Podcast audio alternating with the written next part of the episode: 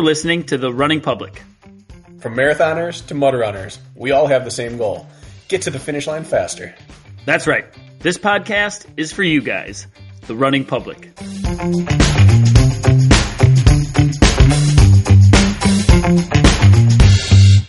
Button's been pushed. We're in it. Kirk, I did a hill workout on... What day is it today? Friday? I did it on Wednesday. Yep. Went out and hit some hill work and stair work at Lapham Peak. Not a massive climb. I was going bottom to top. I was trying to run it about at threshold, but it's almost impossible to run stairs at threshold. You're either super anaerobic or you're not working. So I was tipped way over, but it was taking me about a minute to get to the top. So just a 1 minute stair and hill interval, and then jog down recovery. And then I did a little extended cool down, and I am so sore after that. Calves and quads so sore, feeling like I ran a mountain ultra. And it's because I haven't touched a hill since Tennessee Mile. Haven't done a single hill. And I was feeling real good about myself. Mm-hmm. And then I got a text from you. And it said, I ran a 9:08 2 mile today. 9:06, but who's paying attention? 9:06, sorry. And I said, what? And you sent me your Strava. Yeah. And you ran a 9:06 2 mile running downhill on pavement. And you closed that 2 mile out. And this was not just a 2 mile. This was in the middle of a workout. You ran a 4:26 second mile in that 2 mile. I did. And suddenly all the good endorphins I had about my, look, I knocked the rust off. This is hill workout one towards my Ireland Mountain Ultra. I am just on the right track. And I look over and Kirk just ran a 4:26 mile downhill on pavement and in speed goats, not even a fast shoe. And I'm over here destroyed. And you did this a few days after a race. So you just took all my hopes and dreams and feel goods, and you shattered them with one text. Well, I would argue, and we haven't discussed this, that I am more crippled than you are today. Oh, really? Bracken, I am so sore from this effort that, okay, I ran downhill so hard. First of all, it was a 16-mile run, and I climbed and descended the same peak three times on concrete. It was about 1,300 feet of gain each climb, and each descent I decided to do a little harder each time. So the first time I descended just over 5 minute pace. So I think my 2 mile was like 5 or 10:0 something. Next one, 1,300 feet to the top. How many miles? 2.5 exactly. So 2.5. What effort up? 6 the first time, 8 the second time, and 9 the third time. What was your rest at the top? None. I turned right around. You ran a 9:08 2 mile coming downhill after running a 9 out of 10 effort up the 2.5 mile climb. Yeah, but there's an asterisk. So I knew that I wanted to run hard on the way down, but it's 2.5 up. So I said, I'm going to somewhat recover for the first half mile down and then hit 2 nice, even, fast miles hard as heck on the way. So I did give myself some recovery that first half mile descent. Does that make sense? You were 14 miles into the workout when you ran 9:08. Yeah, but it was downhill on concrete. But the point I'm getting at is I'm so sore, Bracken, from running so hard downhill. Let's leave my legs out of this.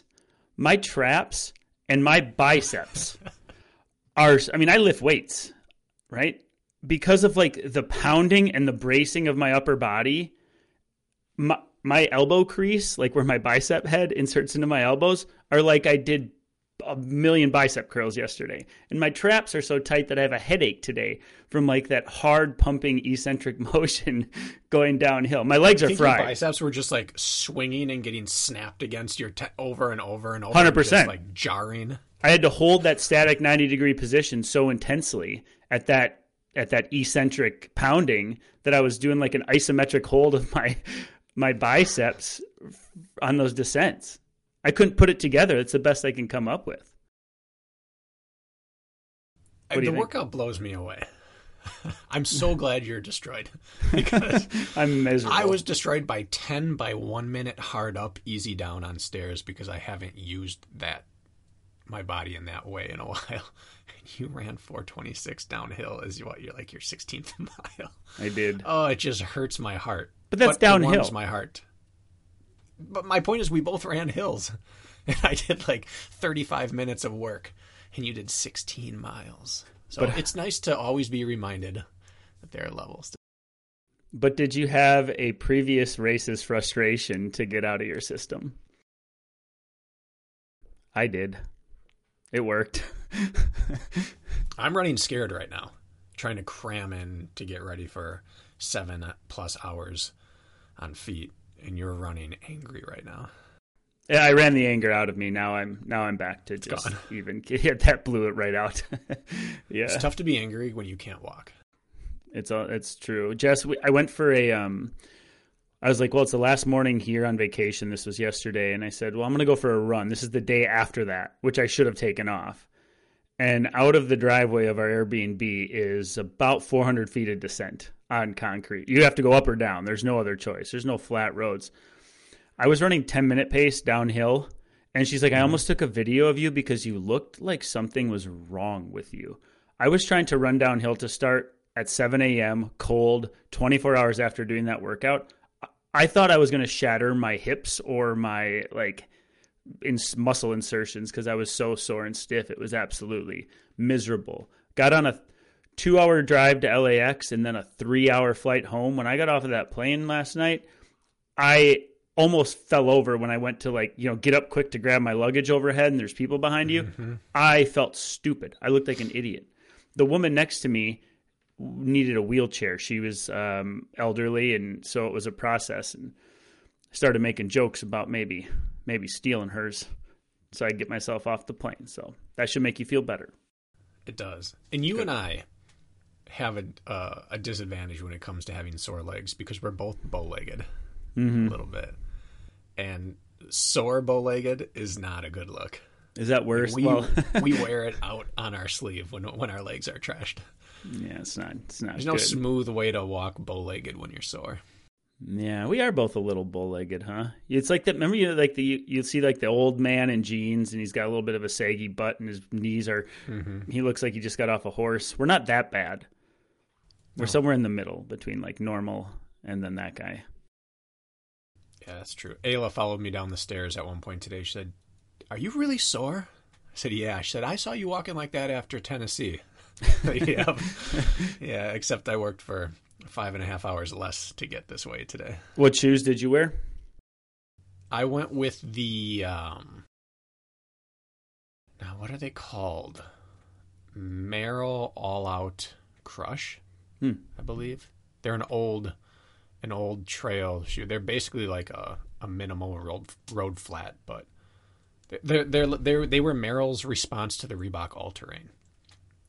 Just a firm rubber bottom, no real cushioning, and a meshy top. So it was day one of wearing minimal shoes and go beat my legs up. I believe that's the shoe I was given for the initial Tough Mudder X. They gave us black and orange. They gave us three options of Merrell's because they were one of the title sponsors of the first Tough Mudder X, and I bought those shoes. I ended up wearing them in Tahoe the next year. I really liked that shoe. Mm-hmm. Did you have the boa or the non-boa? I don't know. I don't know what I had. Boa dial, instead of laces. Oh, no, it was laces. Okay, that's what I have, too. They had a boa version, which I really like boa in shoes, but they positioned it terribly, and it just hurt everyone's feet. Yeah, I've never actually used a shoe with that system, hence why I didn't know what that was called. Do you want to make an apology to the running public why they're stuck with just us two again today? Well, now I have to because you called me out. They didn't have to know. Now they do.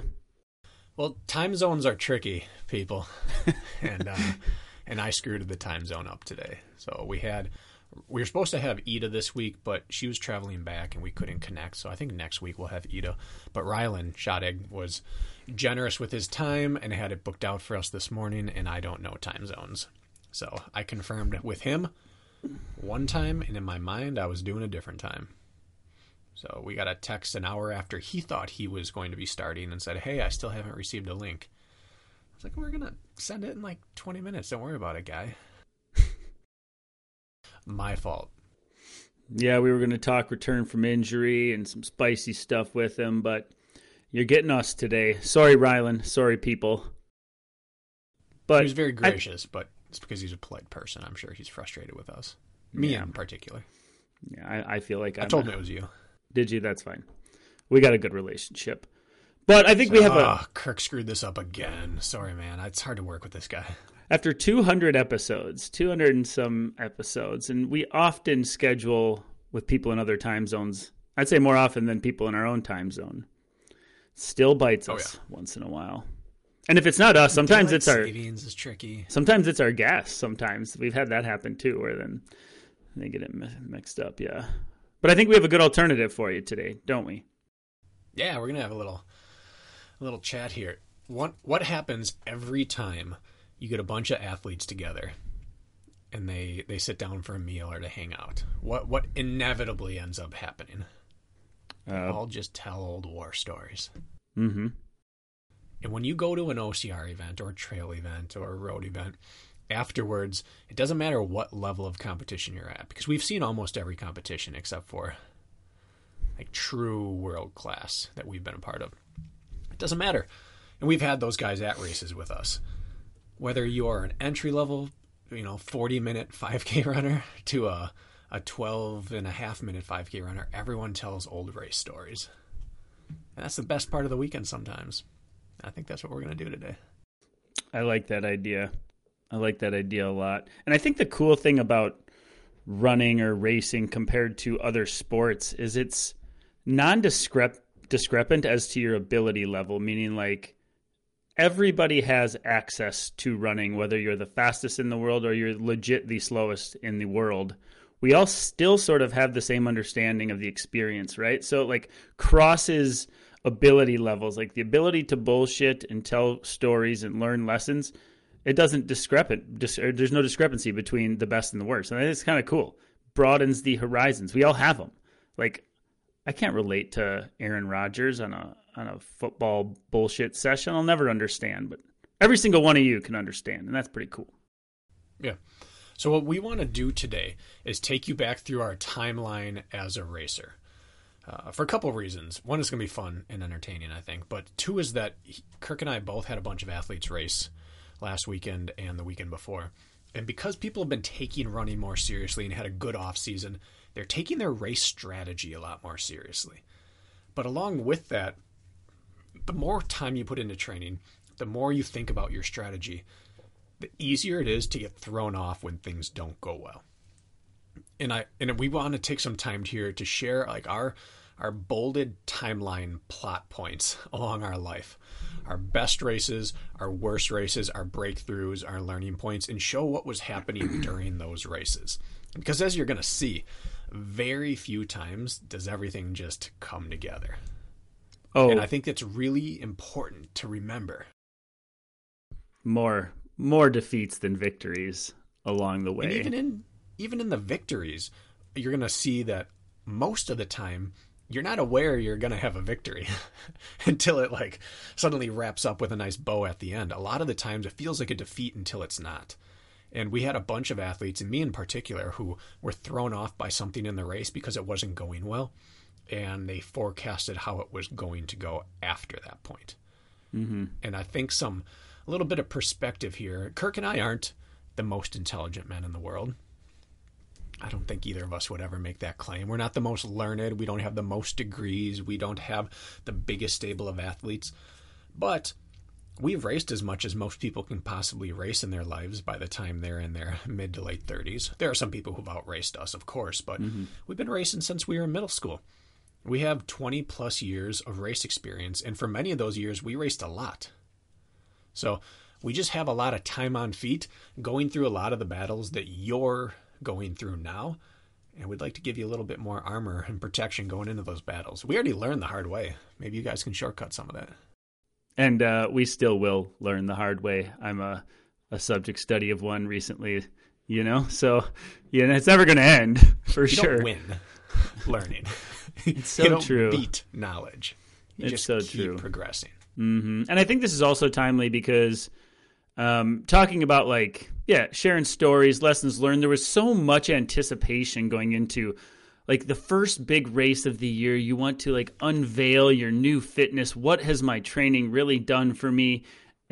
And really, you don't have a clue as to what you're going to learn until you're out on the race course sometimes. And so everybody puts it under a microscope and likes to overanalyze how things are going. And I feel like everybody's mind, whether the race went great or poorly, everybody's wheels are spinning now as to like how to take that knowledge that they've learned, mostly failures, and move forward, right? Like it's just top of mind. Everybody's trying to rejig the training puzzle piece. And let's be honest, it's nice to relate to people and hear about their failures and successes too, because there's relatability and hope there. But I just think more timely than ever, like, you know, you said something in one of the last podcasts about like, don't deviate from the plan just because you had a bad race. Don't hop training styles or give up or change your whole scope of things because you had a bad race or a good race. Doesn't really matter. Mm-hmm. But I think just reminding people that, you know, this is all part of the process, and you're right where you should be is what I'm kind of getting at. And yeah. So now, we will begin it. This isn't the point of this, but of this episode. In fact, I don't think we're going to spend a lot of time talking on training too much today. However, your don't deviate from the plan got me thinking. There was an Uphill Athlete post today, I believe. Okay. Yeah, today, the Uphill Athlete. And that is the group behind that book that we like, Training for the Uphill Athlete, and it has the heart rate tests and all that stuff. So Anyway, we had a question about this. How much time is too much time in base? Well, here's a little post. I just want to read off part of it. This is Niles Vanderpool. He's the one who won the 5,000 and 10,000 meter speed skating in Beijing at the most recent Olympics. So he won the double, which is like, just like track running, the 5,000, 10,000 double is tough, but the greats have all gone after it. In his training, he released like 3 years of Strava training after the Olympics and said, here's what everything I did leading up to it. Mom. Here's a quote from him. From May 2019 until August 2020, I abstained from competitions on ice and instead aimed my powers at developing a strong aerobic base that enabled me to, later on, perform more high-intensity work than ever before. The physical ability that enabled my success was a very strong aerobic base. And then Uphill Athlete goes on to talk that's 15 months of build. Now, it doesn't mean he didn't go anaerobic during that time, but he didn't compete. And he focused on aerobic development for 15 months, and he won in 12 and a half minutes. And he was averaging 30 hours of work per week in those 15 months. So you talk about following the script. That's following a plan. My goodness. Trusting that it's going to come together down the road. Could you imagine having like a new athlete inquire about coaching with you?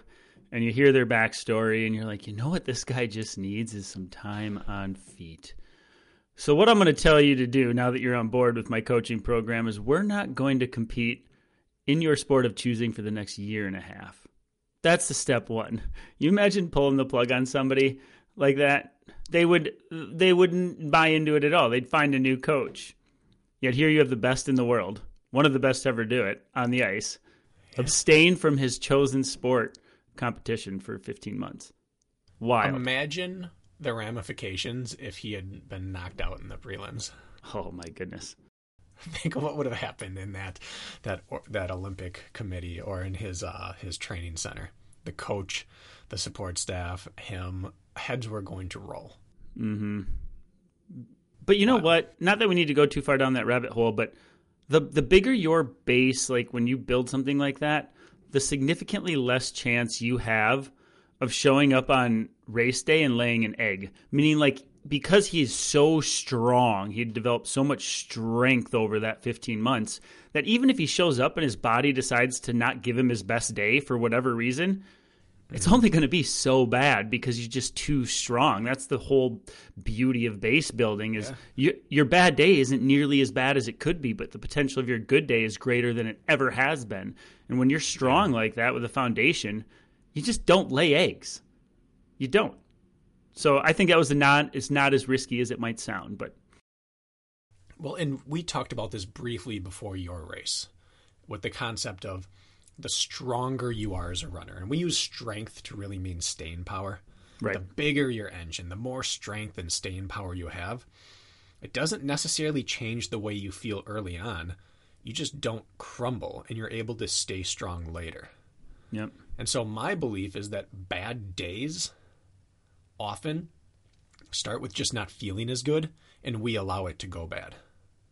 But when you have that huge engine and you have confidence in it, you can weather the bad starts and still have great days or even just passable good days because you get through the bad feeling early on. I personally don't believe the body has off days. I believe things either go wrong or they don't. Like if you're sick, there's something going on internally. If you're overtrained, if you have something going on inside your body, sure. But I don't believe in random off days. You know, I just didn't have it today. I know people say that, but I don't buy it. I believe you either have something wrong with you or you have a false feeling early on that will fade if you stay the course. But as the machine goes, I don't believe in unexplained things happening in the body on race day that just make you have a bad day. I've even said that after races. I just don't think I had it today, but I can guarantee that when I look back at, like, if I look back objectively, I say, yeah, I felt crappy the first 2 miles and I let myself check out. Right. I've had just as many races where I felt crappy, but I knew I was in such good shape. I just kept plugging away and then ended up cranking it up. And then at some point felt good. I think you have false bad days or you have something actually wrong with you. But when you're so highly trained, I just don't think bad days occur. Mm-hmm. You either have a mental issue or you're actually broken down internally. Yeah, I share that sentiment. The tricky thing is, like, sometimes you don't always know. Like, you may have had a bad day and still can't put a finger on it. Like, oh, I developed a fever later that night. Or those things are kind of tricky. But I agree with you. Usually it's our mind that's going to let us go. Even if you do have a sluggish day, when your mind just allows that to be, the case for the day, then things go downhill. I agree with you there. But regardless as to that, right. That's just my mindset. I'm not saying bad days don't exist. I'm saying my mindset has to be there are no bad days. So if I feel like I'm having a bad day, ignore it because it's going to come back around. But the volume of training your engine gives you the protection to ignore it until it comes back around. If you don't have that engine like he built up, then yeah, bad days go bad real quickly. Yep. That's exactly. I was just going to reiterate that sentiment, so you beat me to it. Well, shall we turn back the clock? Yeah. Yeah? Yeah. Well, this is your baby. Why don't you kick us off? Well, I think there's a lot of places you could start in my running career, but I don't think that I learned anything significant until I was training. I think the only thing I learned before I was training that actually impacted me later was when I won my first race by sitting and kicking, and it became my MO because my coach told me never take the lead or don't take the lead until you feel you're ready to keep it. And I took that to heart, and I took that too far down the road. For decades, that became my Achilles heel, was not committing to a pace early. But my belief is that you don't actually truly learn truth in a race until you're fit going in, or until you've put in training that you thought you were fit going in.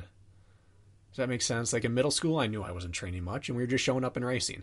And in high school, we trained in season and we didn't out of season. But in college, I first started showing up either thinking I was in shape and finding out I wasn't, or knowing I was in shape and learning lessons during the race. But until you actually have a read on thinking you're training correctly, I don't know if any of my lessons count.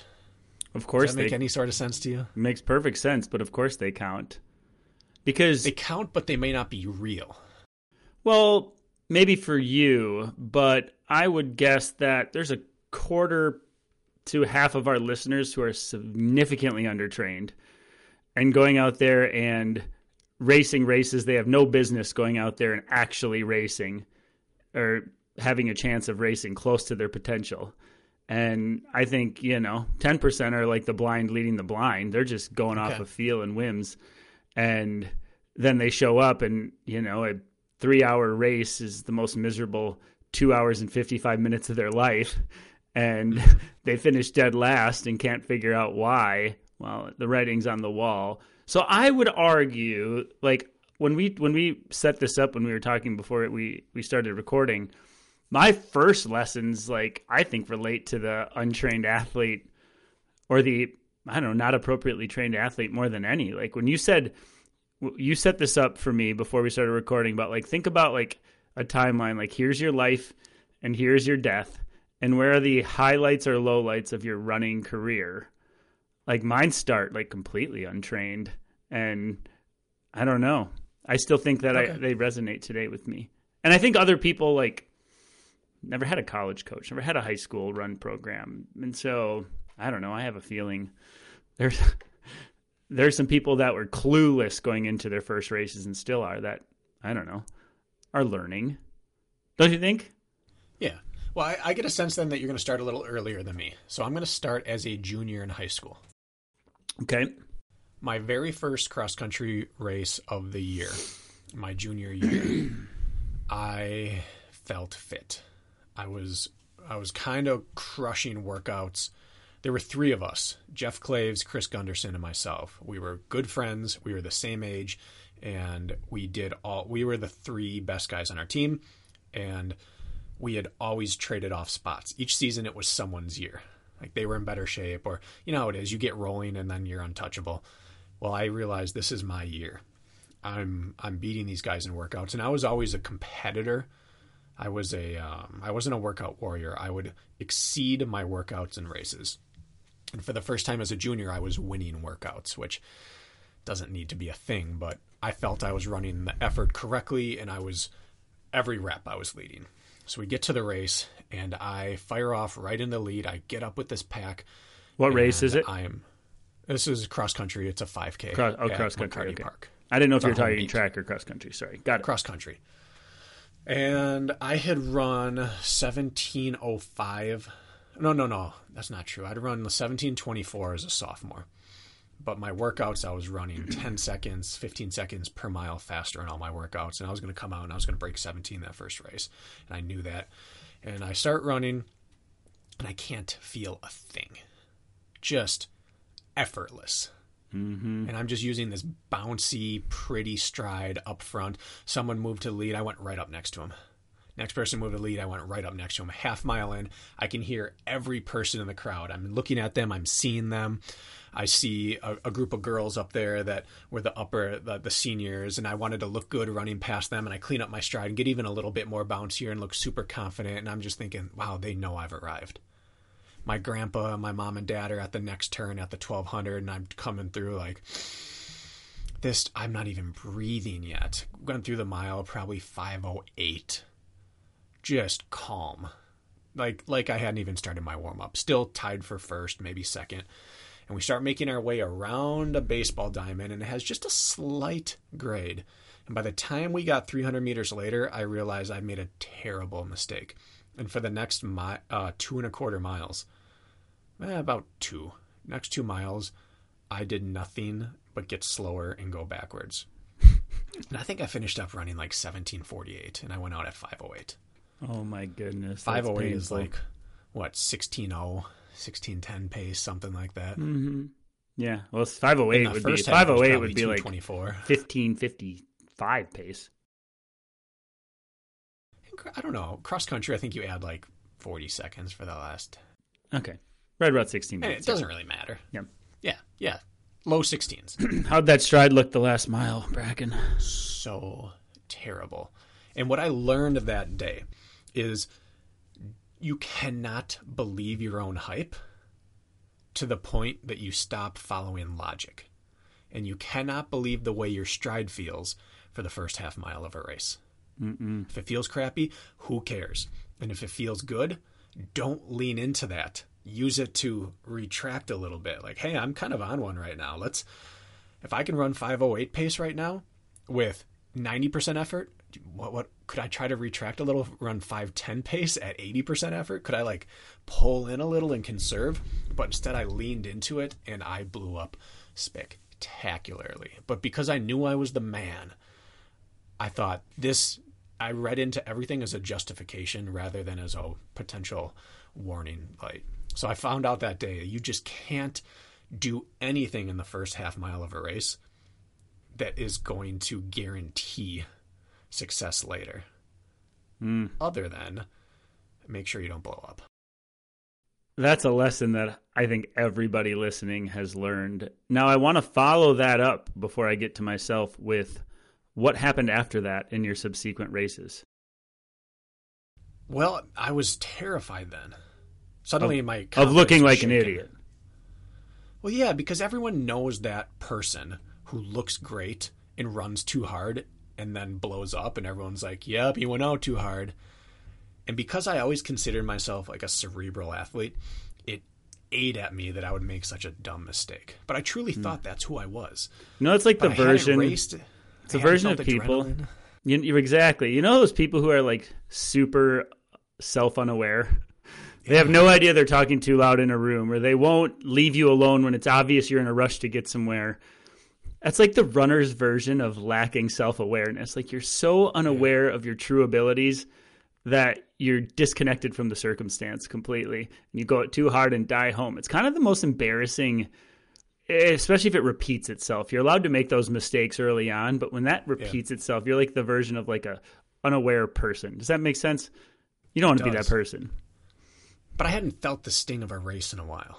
Yeah. And I had been sitting there in class writing splits down on my bracelet or on my notebook. Like, if I get through in this, then all I have to do is this. And you start to look at it like a math problem, and you forget the actual cost of what you're writing down. If I just get through 2 seconds faster, I can cruise a little bit through mile two and then just crank it back down. And I got through in a pace, and I'm like, oh, yeah, I'm even more ahead. I'm like 6 seconds ahead of where I could be. I've banked that. And that's not the way the body works. And I got too caught up in trying to make it sterile. I hadn't raced. I let my off-season fitness cloud my judgment of what a race should feel like. And that was also the start of, you need to start imagining bad things in races when you daydream. I had only imagined feeling like a deer just prancing over the grass. Nothing affects me. This crazy fast finish. I was that young kid with its first taste of I'm about to be something, and I forgot to worry about everything else that comes along with racing. It was so embarrassing, Kirk. So where did that season end up for you, though? Let's talk. I just want to hear that out still. So like, that year, I ended up running 17:05. So you didn't improve upon 17:24 to 17:05. In that first race, I was like 17:48. So I cut 43 seconds off that race. But that first race, I was pretty sure I was in sub-17 shape, and I never even got there. Which, looking back, I didn't make the connection yet, but was the first indication that I'm better at intervals than I am at steady effort. I could fudge the numbers in a workout that would predict me to be faster than I am because I have good speed. I had no staying power. You get recovery after an interval. I can work it pretty good and recover. And that was one of my strengths. Even back then, I could recover quick. It was part of what helped me in OCR. Give me a short little break, and I can get back to running at a high capacity. But the uninterrupted running never caught up with my interval work.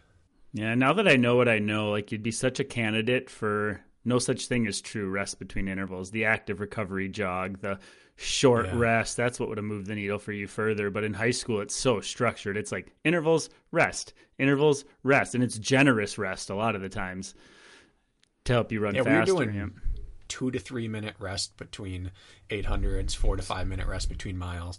That's great for people who need to work hard and rest. I needed to do like threshold training all through high school. Yep. Well, I can parallel your stories a bit. And now that you're walking me through it about how sort of the demise eventually maybe was your coach saying, don't take the lead until you know you can keep it, and then becoming a sitter and a kicker.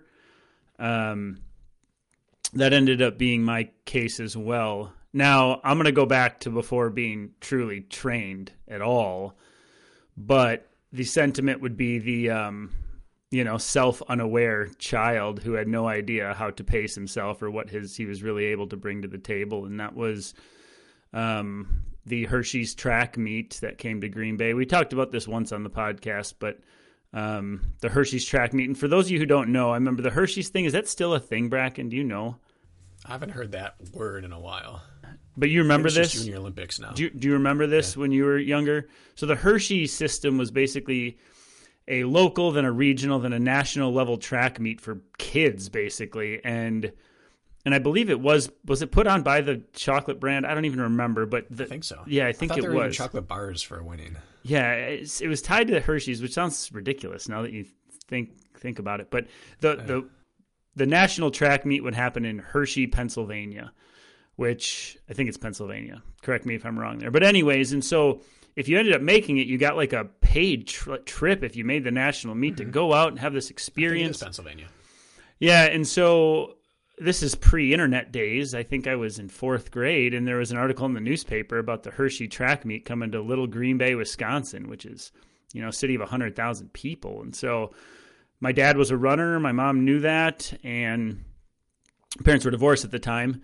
But my mom was like, you should go and do this. It's a Hershey track meet. She didn't know anything about training. I ran around in the yard all day. I was in shape enough. And you could have run anything, the 400, the 800, and I think it capped at the mile.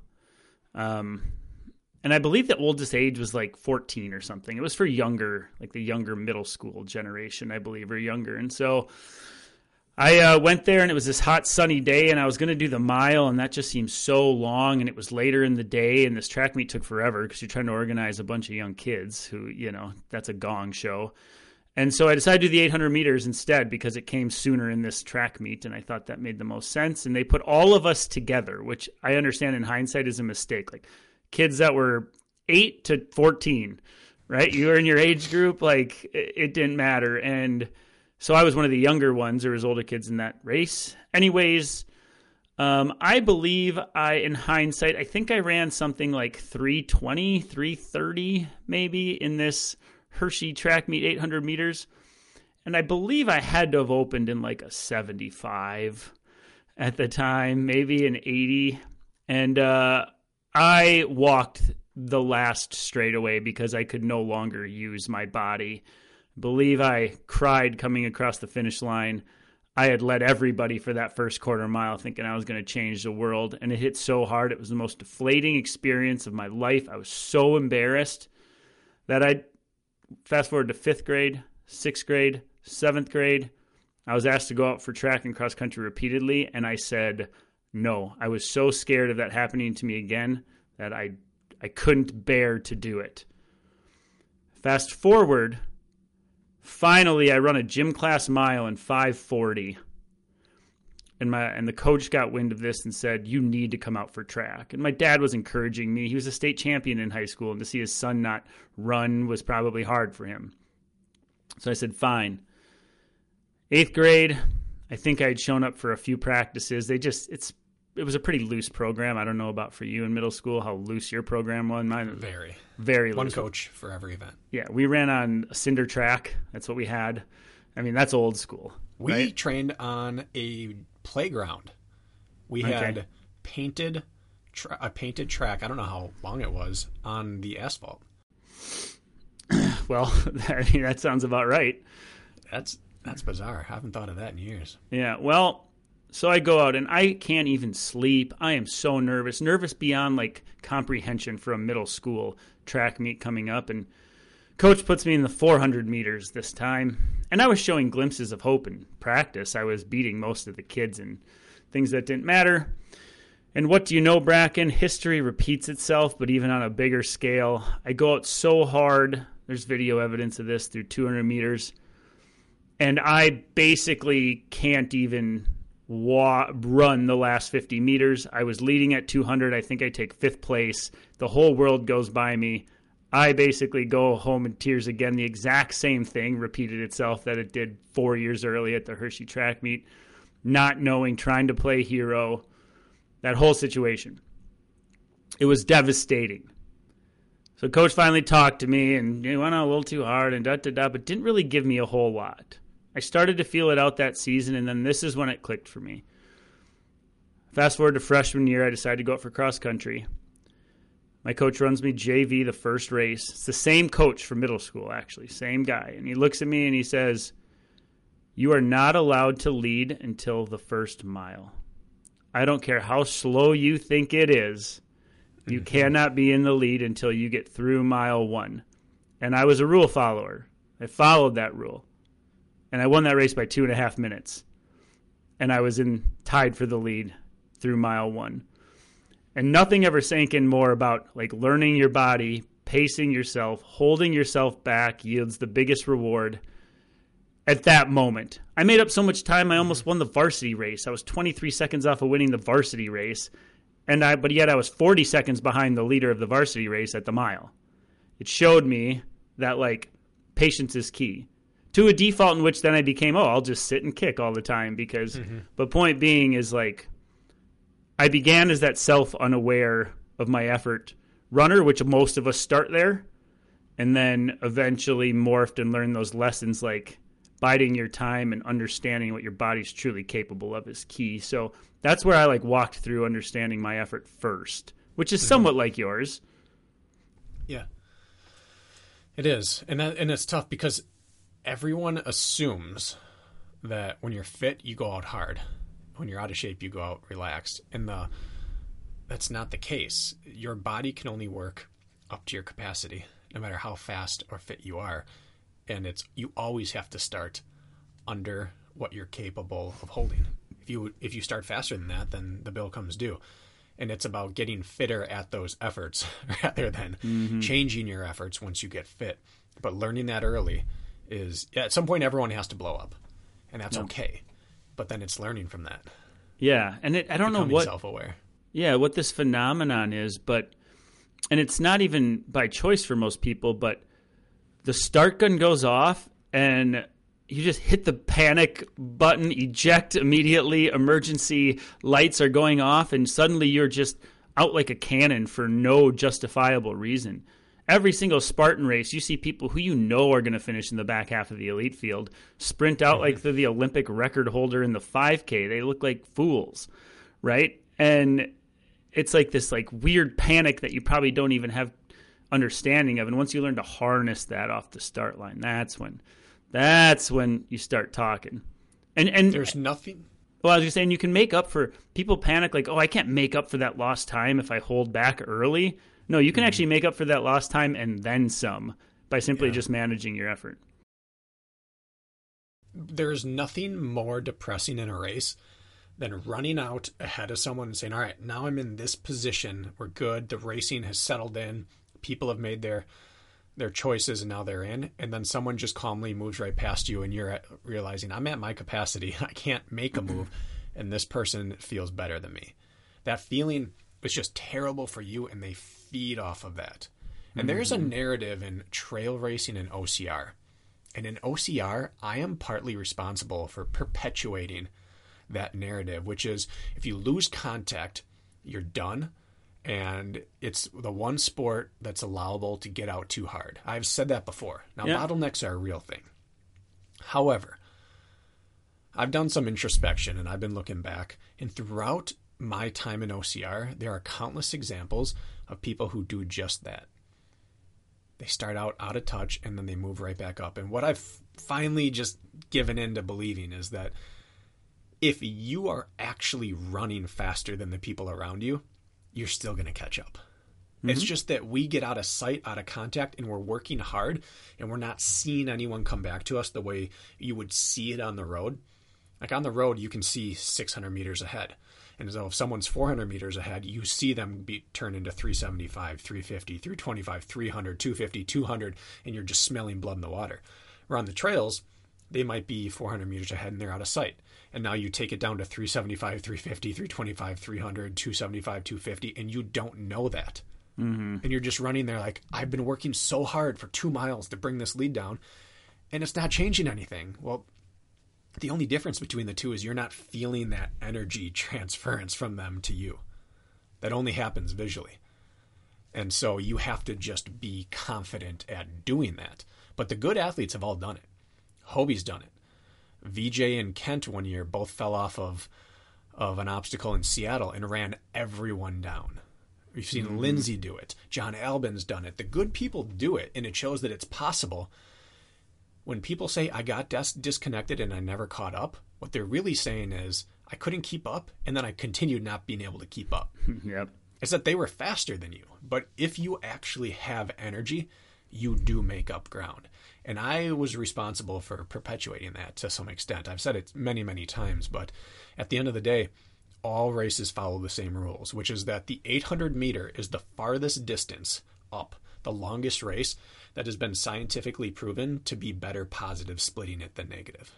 Mm-hmm. There's like a 4% swing you can have where like your first 400 can be up to like 4% faster than your second four, something like that.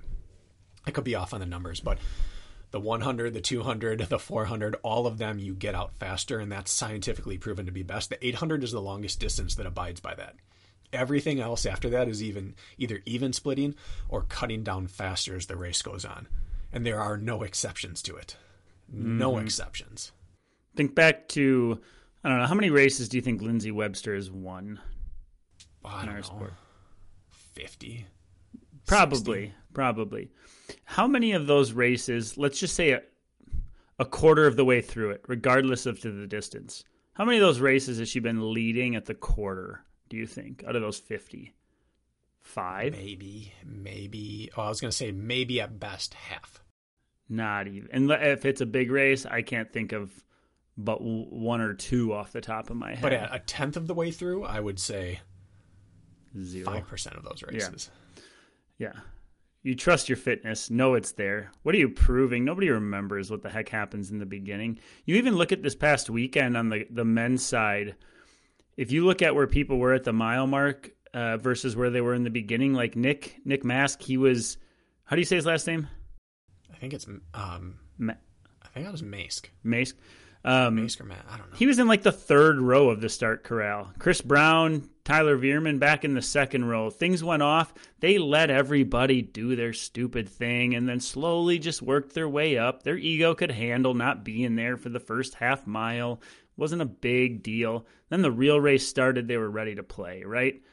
Mm-hmm. Panic button isn't worth it. But point being, I think both of our first early lessons learned was about like being self-aware with how to put forth effort in a race. Like I think that might be one of the first lessons people learn. Yeah. Mm-hmm. The second lesson I learned was the beginnings of learning that training really well for one event allows you to run well in other events. So I ran a very bad 2 mile as a junior. I'd run a decent 2 mile as a freshman, a decent as a sophomore, and very bad as a junior. In fact, I got worse as a junior. And then my senior year, I worked in the off season for the first time, and I grew, I was stronger, and I became a good miler. We've gone over that. In my breakout race in high school was my indoor conference championship as a senior, where I thought about it all year, all off season.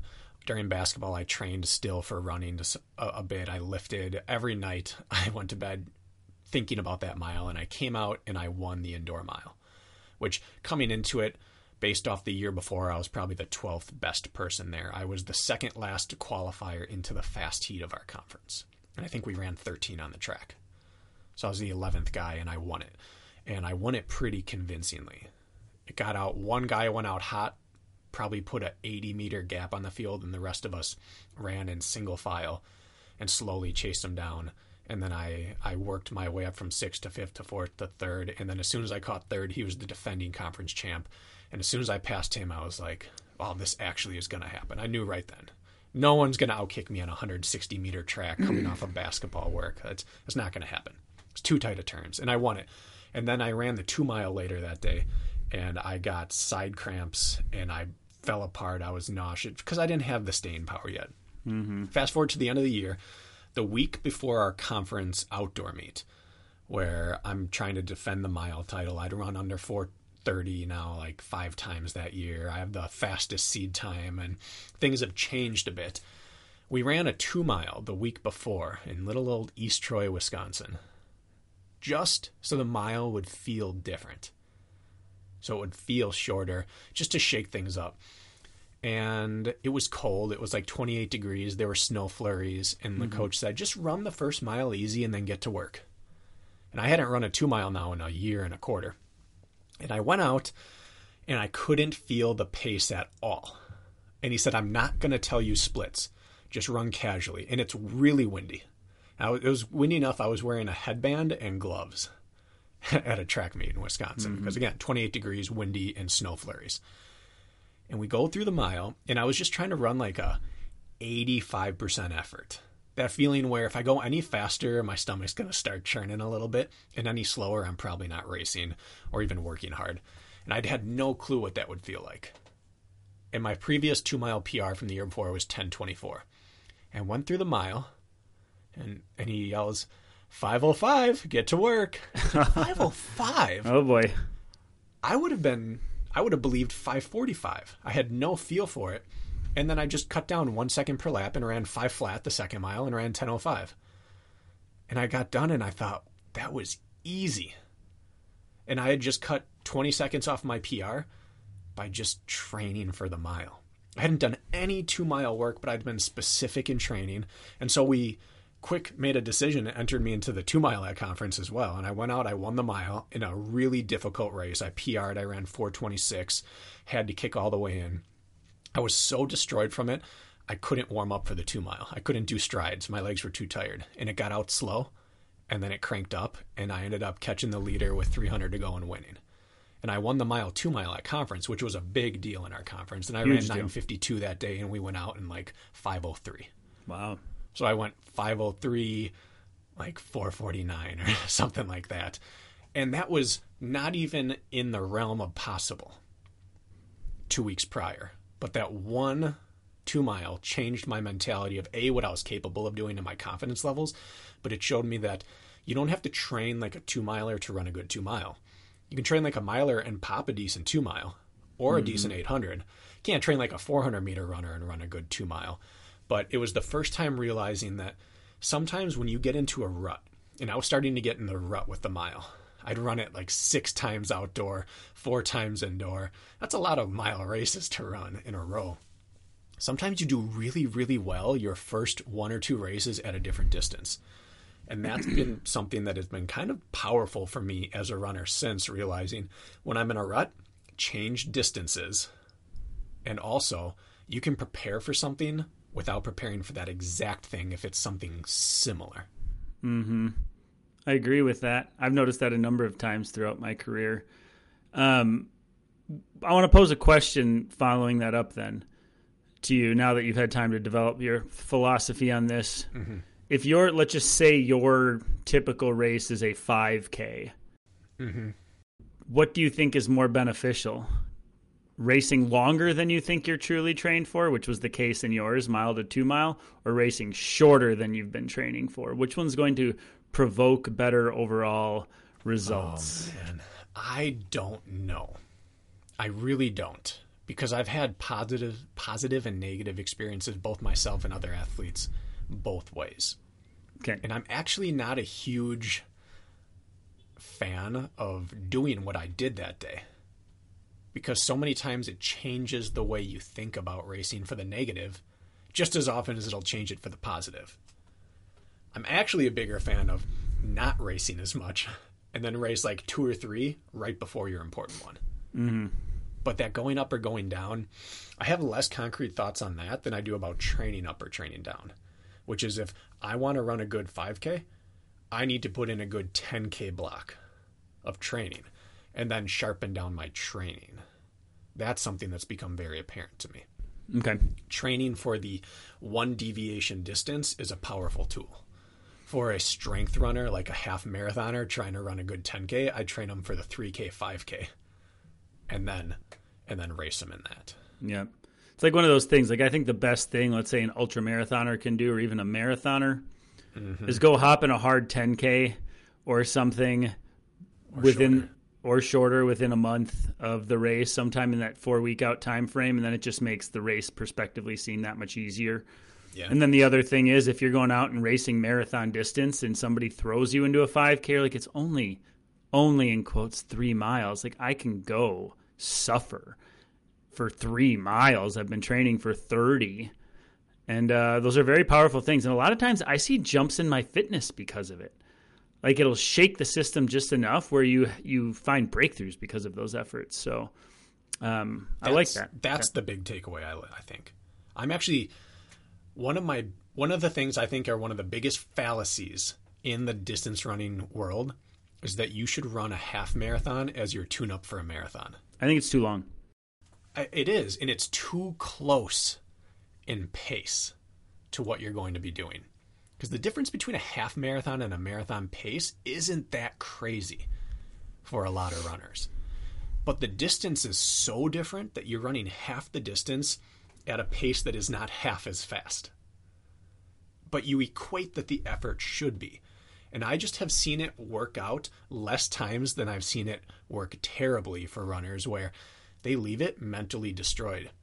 Like I struggled to keep my marathon pace for a half marathon. How am I going to keep it for a marathon in 3 weeks or 4 weeks? And it's not that physiologically it's a bad choice. I think mentally it's a bad choice for most people to run a half marathon tune-up because it's like taper week. You expect it to be easier. Running marathon pace for 13 miles is not easy. Painful. It's still painful, but if you don't go in with all your mental armor on, prepared for what it's going to be, then it feels way worse. So like you said, running a really different race, a 5K, a 10K, maybe even a 10 mile, that's about as high as I'd suggest going, a road mile, anything. Not only does it feel so different that you don't put any stock in it, but sometimes it is that little last piece to like kind of light the kindling a little bit. And it incites some fitness change. Yep. I've always thought that the half marathon is too close to the marathon. Maybe like if you want to feel it out, maybe 6 weeks out or more, maybe. But when you get closer, yeah, you want to feel that sharp sting of something faster. And it just seems to move the needle further. And the example, sorry to cut you off, is that mile. If I'm running 4:26 for a mile, let's just even say, 4:26. So what is that? 66 and a half seconds per lap, 75 seconds per lap to run 5 flat, to run a 2 flat 10 mile. a 10 flat 2 mile that day. Those 10 seconds per lap difference, the 9 feels like an eternity. You almost aren't even using the same stride. And it feels so much easier that it's actually easy. Yeah. When in reality, running 75 seconds a lap for me should have been at least somewhat taxing. But the perceived exertion is so different that suddenly, okay, I can warm up at that and then crank down a 4:49 after that. That shouldn't be easy, but it felt comparatively easy. So I do like going much shorter and faster. Yeah. I'm going to move to my next sort of lesson learned. Mm-hmm. And it's funny because all these are things we've talked about on the podcast, like these general sentiments towards training, but base matters. That would be my second big lesson. Now, I learned that lesson not by choice in a sense, but I think I shared this before on the podcast. I know I've told you. I'll see if you remember. Do you remember how my cross-country state meet times played out for me? No. I went to state all 4 years in cross-country. My freshman year as a team, and then my sophomore, junior, and senior year as an individual. I thought you ran the same time. I ran 16:48 3 years in a row on the exact same cross-country course at the state meet, sophomore, junior, and senior year, down to the second. You could not do that if you tried, folks. I don't think. Now, I think my freshman year I ran 17:13, and this was a decent cross course. It had some rolling hills. It was at, I think, did you guys still go to Wisconsin Rapids for your state cross country? Yeah. Yep. I mean, not me. I never made it to state. Okay, I only went 4 times, so not that many more. Then I ran 16:48 as a sophomore. Both my freshman and sophomore years of high school, I ran in the summer, believe it or not. I ran before my freshman year did like the captain's practices in the morning. I wanted to secretly get in shape for soccer, but cross country was still entertained by me and stayed healthy. And then before my sophomore year, same thing. I ran on my own. Now I was fully into running. I ran like 4 days a week, but that's a lot more than most kids. And I showed up pretty ready to run. My junior year, I threw some sort of vertebrae out in my lower back, and I couldn't run, and I was stuck in the pool for 3 weeks. And my summer training was shit. And then my senior year, I got a stress fracture in my tibia in June, early July. Had to take 7 weeks off of running and then slowly ramp back up. Now, I PR'd my junior year. As an overall time, I did get faster at some point my junior year than my sophomore year. In my senior year, at some point, I did PR marginally and got faster than I was my junior year. So if you look at my time progression, it was slightly better. I think sophomore year I ran 16:48, junior year I ran 16:31, and senior year I ran 16:27. It's my season best. Not that great, but overall a slight progression. However, what happened here is both seasons where I came in injured, I basically started jumping right into quality workouts with the team as soon as I was ready. I didn't run any easy miles. I didn't lay a foundation. I came back from my injury. Mile repeats today? Kirk, you're in. Go hit those mile repeats. I had no base to my pyramid. And I'll tell you what, I sharpened fast. 4 or 6 weeks in, mid-season, I'm right back to where I used to be. Right back there. Feeling like I've done it. Sure, I got my ass handed to me the first couple of races, but I'm back, baby. And you want to know what happened? As soon as it came and I was back, it left just as fast. And all of those years, my sectional and my state races were my worst races of the year, other than the first few when I literally was not in shape. My peak was so short and so quick that when it came to the end of the season, which was only a couple of months later, I had no base to stand on, and I was already maxed out with nowhere to go. And all of those races, I came in and underperformed by everybody else's standard and my own. And it wasn't because I didn't have the potential and I didn't develop. It was because I had nowhere to go. I had absolutely nowhere to go. And so I had anticlimactic cross-country seasons my junior and senior year because I had no base. I raced myself out, burnt myself out before I even had a chance, and showed up and laid eggs, in a sense, compared to what I thought I was capable of. Now, in hindsight, I couldn't make sense of it at the time, but I would bet my firstborn on the fact that it is 100% because of the fact that I laid no base, jumped right into the flashy quality work, hit that quick peak, yep. Had nowhere to go, 100%. And now I realize that that's because I had zero foundation. I learned that lesson hard and only made sense of that one a little bit later. You ever learn that one? And do you agree with me, I guess, first of all? A, I agree with you, yeah. And B, I learned that every track season for most of my life until my senior year of high school and my senior year of college. Those were the only 2 years I had good fall and winter uninterrupted. And it's the only 2 years I PR'd the whole season. Otherwise, I'd PR, and then at best maintain. And by the time championship season rolled around, I was on fumes and I was tailing off. Yeah. Base sustain power, and it gives you firm ground to stand on. Well, it's like when you don't have firm ground to stand on, you jump off the ground. You can still sometimes jump okay, and then you like break through when you land. You can only stay on it for so long, and it crumbles. Well, it's the whole bank account analogy. It's like you work.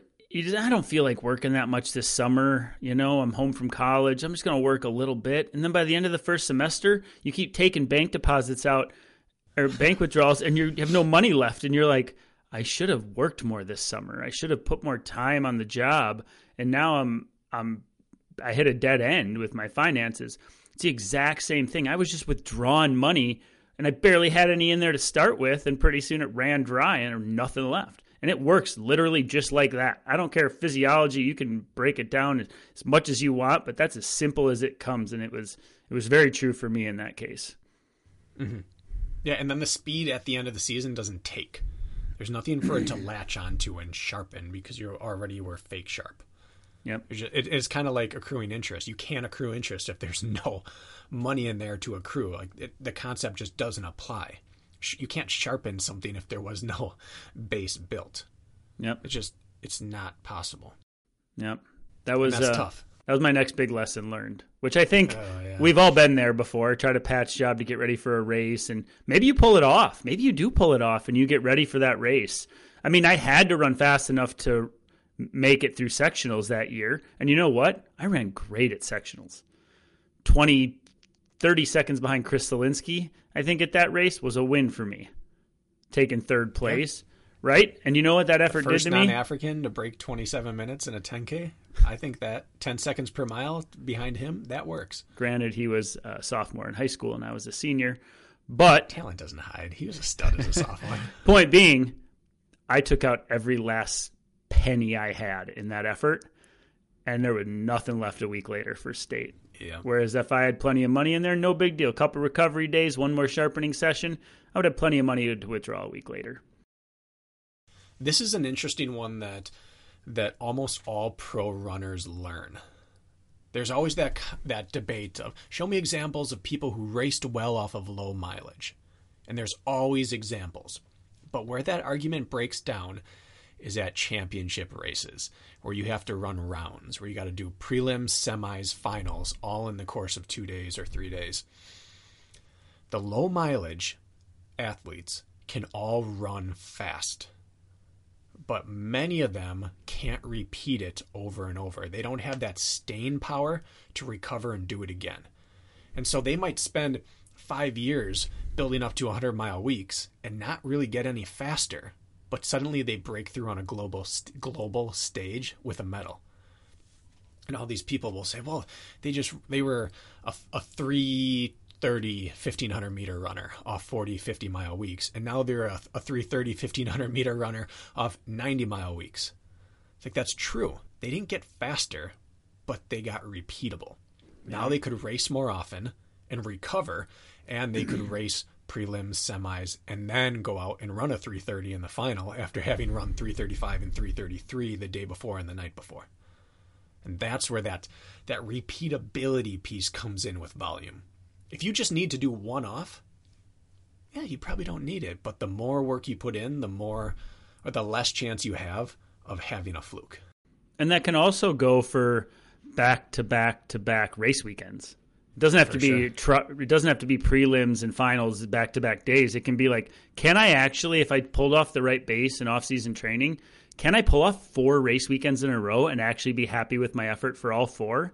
You know what? If you put enough money in that bank, maybe you can. Because a big untalked about piece of volume is you practice recovering a lot more. Mm-hmm. You're always tired. Your body gets good at recovering. And if you get done with a 10-mile workout and the next day you have a 16-mile long run and the day after that you got another 10-mile run, you get used to regenerating quickly and then getting out and doing it again. And so the first race takes less out of you. Even if you're not significantly faster, you're just more recovered to do it again after. Yep, exactly. Recovery reps is a real thing. Yeah, it is. Do you still showing up for work even when you're tired and don't want to? Alarm clock still goes off, Bracken. What's your next lesson? You got one that jumps out? Yeah. Freshman year of college was one giant learning experience, but it encapsulates a few of the really important things I learned about myself and that other people hit generally along the way. I learned it all in one season. So I jumped right from 20 to 22 miles a week in high school to 70 down at Campbell. And I built up over the summer, but not well enough. I never got above 50-55 that summer, and suddenly I'm running 70. So I was increasing volume all at once. Living away from home, I don't think I was super good about my diet. I started dropping weight. I graduated at like 5'11.5", 155. I came home at Christmas. That half is important. It's showing that I wasn't 6 foot yet. Okay. I came home at Christmas a full 6 foot, 139. Holy smokes. So I had dropped 26 pounds. You were 6 foot, 139. I can't even... No, that's bad math. 16 pounds. I can't imagine you being that thin. I have a shoulder bone, cuts down into my arm bone, and then cuts back out to my elbow. Like, there wasn't anything there. A couple rubber bands holding them together. Yeah, I was very, very lean. And so I was running volume, I was losing weight, and I was working hard in workouts. I was running times I've never run in training before. And I started looking into that a little bit the wrong way. You start doing that logical but flawed math, thinking, all right, I think I'm a miler. 5,280 feet. Let's say I'm running like 7 or 8 feet per stride when I'm running. Let's call it, I'm going to take 700 strides, 700. I've lost 16 pounds. Let's call it 20. I'm going to move something like 14,000 pounds less over the course of a race than I would have at 155. That's logical. Every step I'm moving 16 pounds less. That's going to add up to like 14,000 pounds of work I didn't have to do. I'm just like cringing at this thought process. Like it's in hindsight. Yeah, it's just painful because I get flawed. It. Mm-hmm. But it's also logical. And at some point, almost every endurance athlete will think, how much faster could I be if I were lighter? And the answer is, well, it depends. How do you go about getting lighter and what does lighter mean? I didn't have a lot of weight to lose. I could have been faster at a lighter weight in high school, except it didn't matter. I might have been more injured. The way I got down to 139 by being in a caloric deficit going into every single quality run I ever did and doing no strength training, no mobility work, nothing to counteract any negative effects I had on me. Even if I did it the right way, 16 pounds was too much. But doing it the wrong way, I was guaranteed to get worse. And then on top of that, I was working too hard in workouts and we weren't doing any actual speed or strength. So I was doing all volume, all zone 3 and 4 work, nothing 5, nothing 2, no strength work. And what happens? I burnt out. I got sick a few times. I got injured and I ran slow. And I couldn't figure it out. I'd call home and say, I ripped off a 10-mile workout today. And I look back at the training log, and that was Monday. Tuesday, we had a workout. The 10-mile run wasn't a workout. It was a training run, but I ripped a workout. Yeah. You know, everything was off. So I learned the don't work hard every day. I learned the don't drop weight quickly and by trying to, like, cut things out. I learned I can't get rid of strength training. I learned you don't make big volume jumps. I learned all those things in like 6 months. Just one half of a freshman year of college. I did a ton of learning. But the weight thing was huge. On paper, I looked like a stud runner. I still had my legs, but my upper body had just like whittled away. Mm-hmm. So I looked healthy-ish for a runner. And on paper, I'd gone from 20 miles to 70 miles a week. And like I should have been, if I was 426 in high school, and I didn't qualify for state, but I always thought I could run right about 419, 420 at state. I had tactically run every race that outdoor year. So I knew I had, and if you run, I'd ran 426 to 428 6 times. Like I was ready to drop something. So if I thought I was a 420 miler and now I dropped 16 pounds and I do triple my mileage, in my mind, I'm going to run low 410s, maybe 410 this freshman year. I ran 436 indoor in my first race, and it hurt. And that was it. I was too injured to run after that. So I got all of those bad lessons out of the way in 1 year. You built, because you didn't have a cross-country program there. You weren't recruited for cross-country. I was recruited only for cross-country. So we all jumped into 10K training. Okay, got it. And you opened with a 436, huh? Mm-hmm. And that was it. That was the last time you ran. 800. That's the time, and that was it at Campbell, huh? Then you never raced the rest of that season. Yeah, I did the 201 in a team inter squad meet, and then the 436. I was supposed to do that and then run again later, and I couldn't on the cool down. My knees hurt so bad with IT issues, I couldn't cool down, and I scratched it, and I never ran another race. So if you had to give me the 3 major bullet points in order of importance, why, like, prioritize them for me. What were the biggest 3 factors in order for you getting worse? In one order, even though you were working harder, in quotes. I raised volume way too quickly. I ran middle to medium to hard effort almost every day at some point in the run. Mm-hmm. And I dropped weight when I shouldn't have.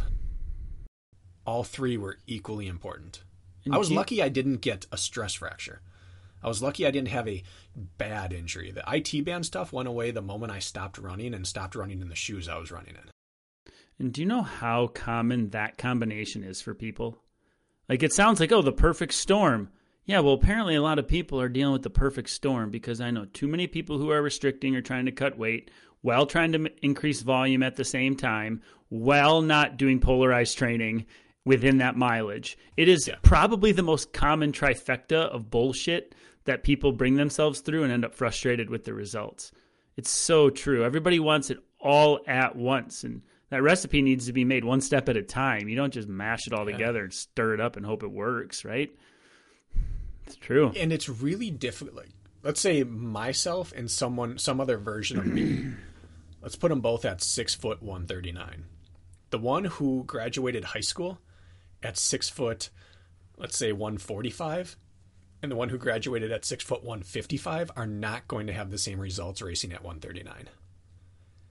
My body is used to 155. It is used to those calories. It is healthy and healthful at that weight. Moving down 16 pounds is a drastic swing on a body in a few months. Mm-hmm. Moving down 6 pounds might have given me a little bit of short-term benefit. But the person who grows up at a body weight and never exceeds it, let's say I grew up at 139. That's probably a healthful weight because nothing changed to get there. And that's one of the big differences between our culture and, let's say, the East Africans. There's just, if you go and look at a standard town, village, or city there versus the U.S., the body type is much leaner over there. Mm-hmm. And so even if they race at 120 pounds, they may have grown up to be 120 or 130 anyway. There wasn't some body change. And the changes matter as much as the weight itself matters. I agree with you. I think that's an overlooked part too. We look at what the body type is needed or proven to work at a world stage, but we don't take into account how they got there. Yeah. They're either doping, unhealthy, or they're an outlier. And an outlier can mean they grew up that way. If you grew up really skinny and lean, that's just what your body grows to know. But getting down to skinny and lean, for some people, that ship just sails, and you should not ever get down to that skinny and that lean because your body can't function well there. Yeah. How far from your body's like set point are you really trying to train and race at? And that's going to determine how successful that actually will probably be long term for you.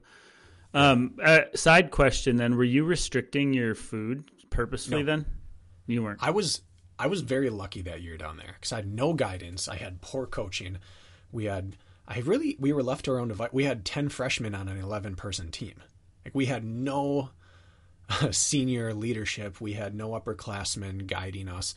We were just left to our own devices. I'm lucky I didn't develop a negative relationship with food. I lost weight because I was training triple. I went from 20 to 22 miles to 60 to 70. I tripled my volume. I probably tripled how hard I worked on a weekly basis. Rather than twice a week, I was probably working hard 5 to 6 days a week. And it was like the college routine. You could get to the meal halls when you could fit it in.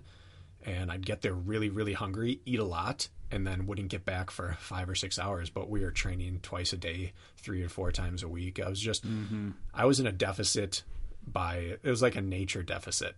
The schedule of my life and the way I ate, I didn't stay on top of things. I didn't set alarms to make sure. If I only had 15 minutes between class, instead of grabbing a wrap or something, I just moved to my next class. So there was no intent there.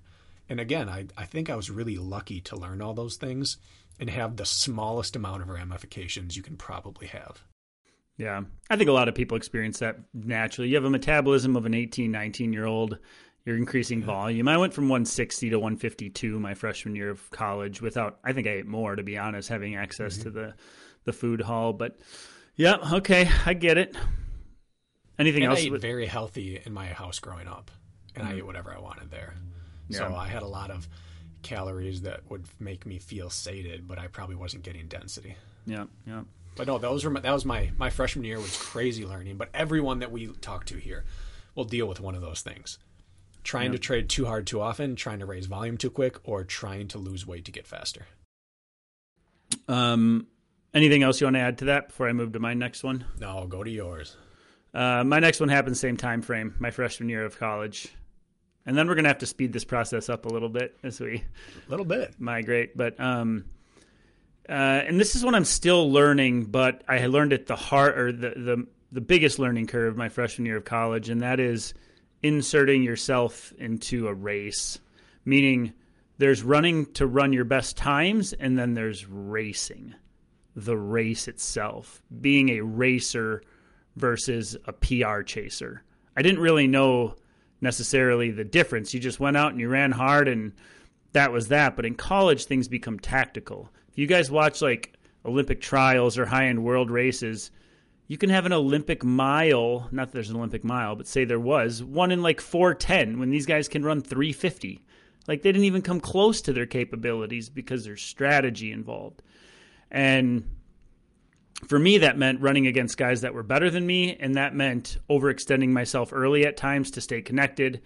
It also meant holding back when I maybe wanted to go in order to, you know, finish strong or get through a round at like the conference meet or something like that.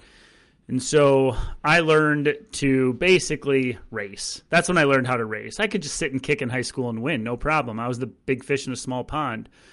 And so that was a big one for me. And that came through both at the conference meet and then at nationals my freshman year more than anything. I started getting a little disconnected early in some of the races because I was so fearful of dying late in a race because of trauma as a child in my races, we'll call it.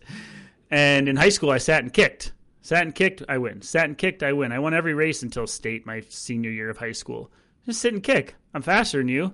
I have a better fitness than you. If I want a guaranteed win, I'll just sit and I'll kick. It was a coward's way to race in a sense. It didn't set me up for college very well at all.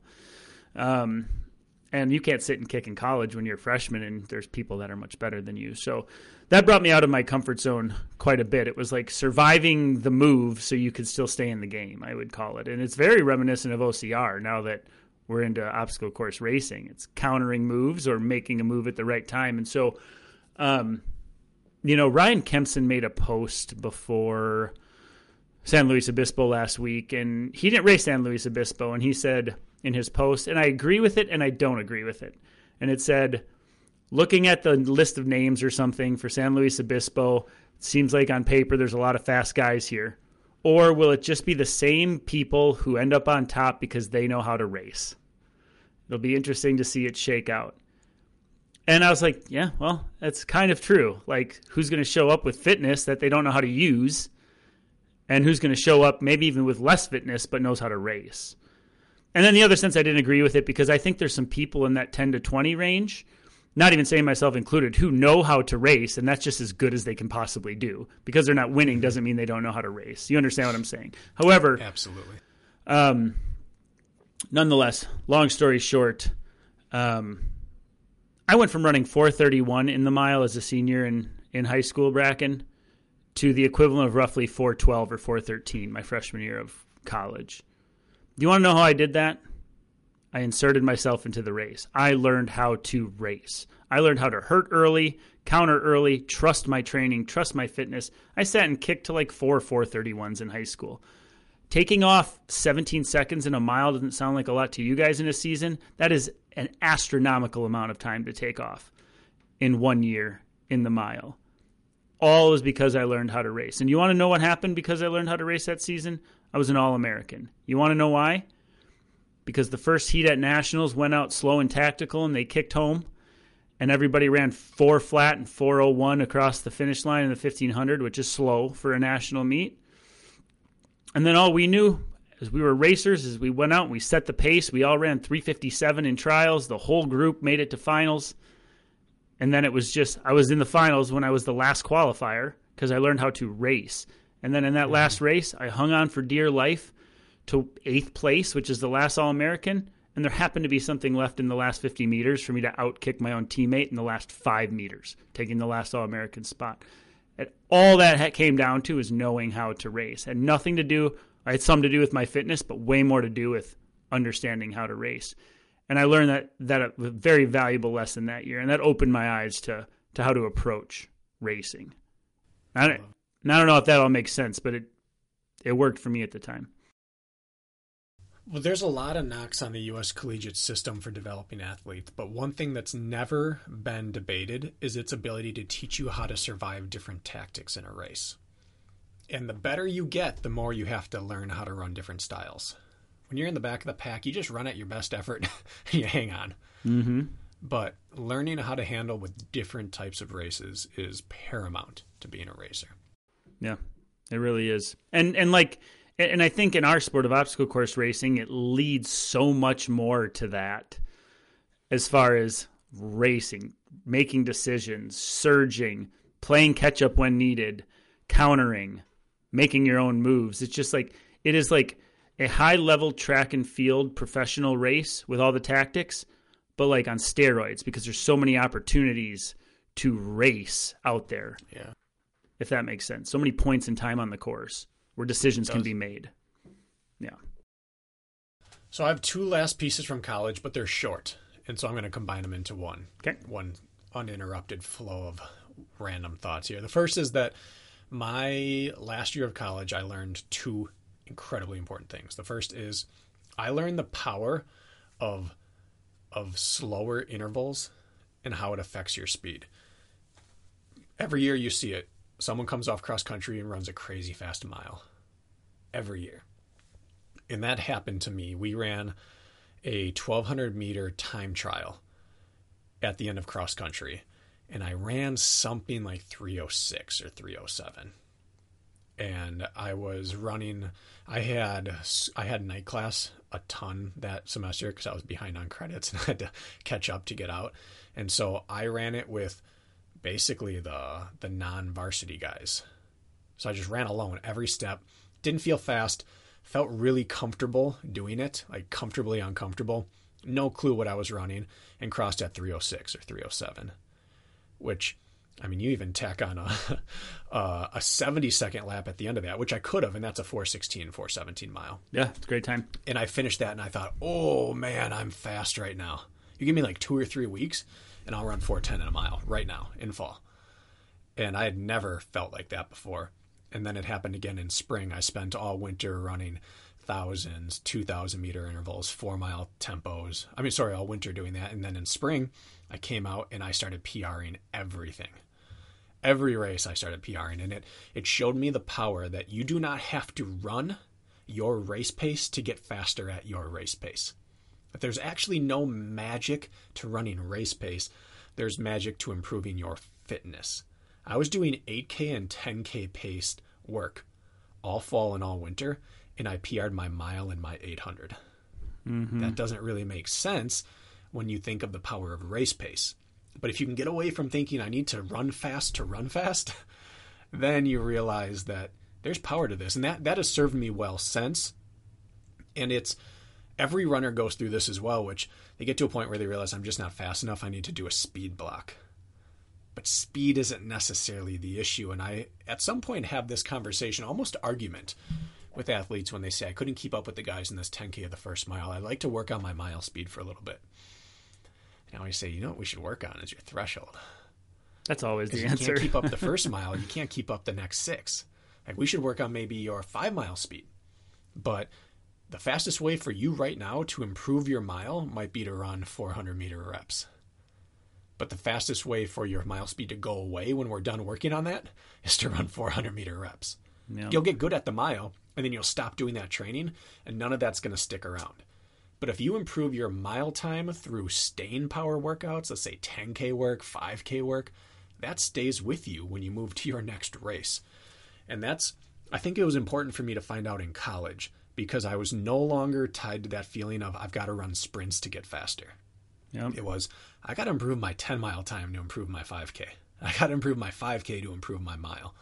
And that's something that I think provides you staying power in your race, but also in your life of training, because there's only so long you can run speed work for before you start to burn out. You're going to end up like Kirk DeWin at State his junior and senior year of high school. Mm-hmm. It's not going to work out for you. You can get faster through 10K work. You can run a good mile off of it. I don't think I've agreed. I mean, I've agreed with everything you've said today so far. I agree most with this one out of any of them. Yeah. Absolutely. And I got a couple athletes who claim to have felt slow in San Luis Obispo. Most had great races, by the way, fantastic performances. I had like, I don't know, 12 podiums, something stupid, which is amazing. But there's a handful that's like, I need more speed work. I felt slow. And we're going to have some conversations about that coming up, about is that really what's going on here? Let's talk. I agree, man.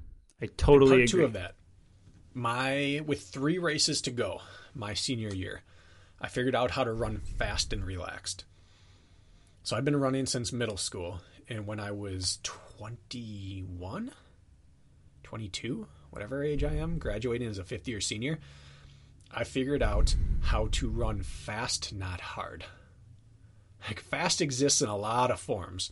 And when you think of the CrossFit Games, when they run any of their running events, they do their trail 10K.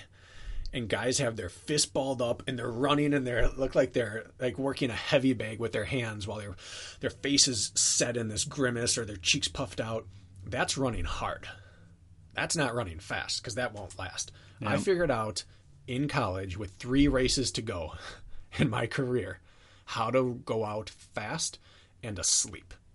And I PR'd 3 straight races, and then I ran out of time. Fast and relaxed. In the 800, that's a lot of PRs in a row. A ton. It was easy for me to stay fast and relaxed in a mile.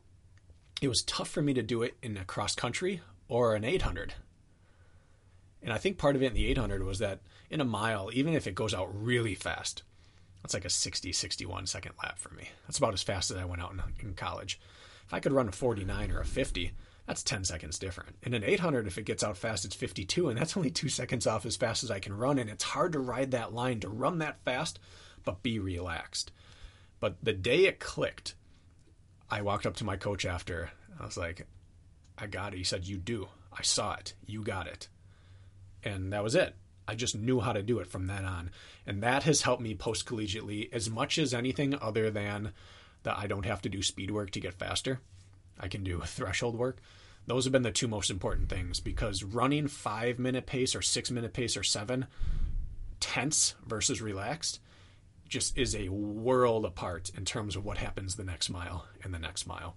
And the sooner people can realize that, the better they will unlock. People talk about on YouTube all the time, how to unlock free speed. I don't think there's any way to unlock free speed other than to learn to run relaxed. It's the only thing that overnight will make you faster. Yep. Changing your stride doesn't work overnight. Doing a magic workout doesn't work overnight. Relaxing your body and still maintaining your speed is the only thing that overnight will make you a faster runner. Relaxed is smooth and smooth is fast. Yeah. Put and it was like light switch. Yep. It was that first lap of an outdoor 400. The first time running down the home stretch thinking, I'm so relaxed. I'm not hurt. This is great. Just, I knew it in that moment, and it'll never leave. It's true. It's like you want to stay asleep as long as possible. Yeah. Because as soon as you wake up, it's going to hurt. You just stay nice and cozy. And we think of throwing ourselves into a race in terms of like an aggressive move. No. Mm-hmm. No. You're trying to maximize your gas mileage. You're staying on the cruise control. You're popping it out on the downhills and coasting. You are asleep until it's go time. Yeah. I have a number of lessons I could nitpick along the way, but for time's sake, I'm going to fast forward to my Spartan career. I'm going to just gloss over a decade or more. Okay. And I have 2 that I want to get to that at all today. Lessons learned along the way. And so I might be messing up your timeline here, but I don't care about timeline. I care about lessons. Right. The hard lesson that I learned is that flat running is not mountain running, period. Okay, straight up. That is the lesson. I had come into OCR in 2016, running maintenance miles for a few years, running some road 5K, some local trail races, which were not terribly hilly. In fact, my running metrics then, maybe not quite as good as today, but not far off. I'd beat myself by an hour in Tahoe now, yet I could run almost the same time for a 5K, let's call it.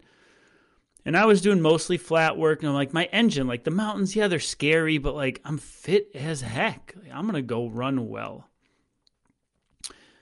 And I decided that 2 weeks before Tahoe in 2016, my first time ever running a mountain, I'd go hit the ski hill for the first time 2 weeks before Tahoe. You assigned a workout. Big footers. So we were doing rope sled pulls and 5-minute tempos and KDE? It was KDE, maybe, whatever it was. And I smashed it. I ran like 21 miles and gained whatever, but a lot of it was done on flats, and my body, you know, I could fake it a little. But anyways, my engine was great. My metrics were great. I could click off rhythm running on flat ground pretty dang good at the time. And I went to Tahoe and took 58th, 63rd if you count the women that beat me. And I believe I lost to Cody Moat by 40. Who won that year? Hobie Call. Believe I lost to Hobie Call by 47 minutes or something like that. And I was, this is no fault to you and your coaching at all. This is me just not knowing any better, not having an incline trainer, not choosing to go to the ski hill for workouts. I was more humbled that day than I think I had ever been in my entire life. Showing up with my chest puffed out like, these guys don't know what's coming to them. They don't know what's coming for them. I remember Robert Killian was the returning world champ, and he was stretching by this big tree off from the start line. And we had a group of leaderboard guys there, and you were around, and Killian was right over there. And I was like, that guy doesn't know what he's got coming to him today. Thinking like... I was like 30 seconds off of him or 45 in a sprint I got DQ'd from in Chicago for my first Spartan race, thinking like, I'm in better shape now. I've been training for obstacles. This guy don't know what he's got coming to him. Joke was on me, Bracken. This guy, I'm pointing at me, did not know what he had coming to him, and I got rocked. And not only I got rocked, I thought one workout 2 weeks before was going to prepare me for climbing 2,500 feet straight.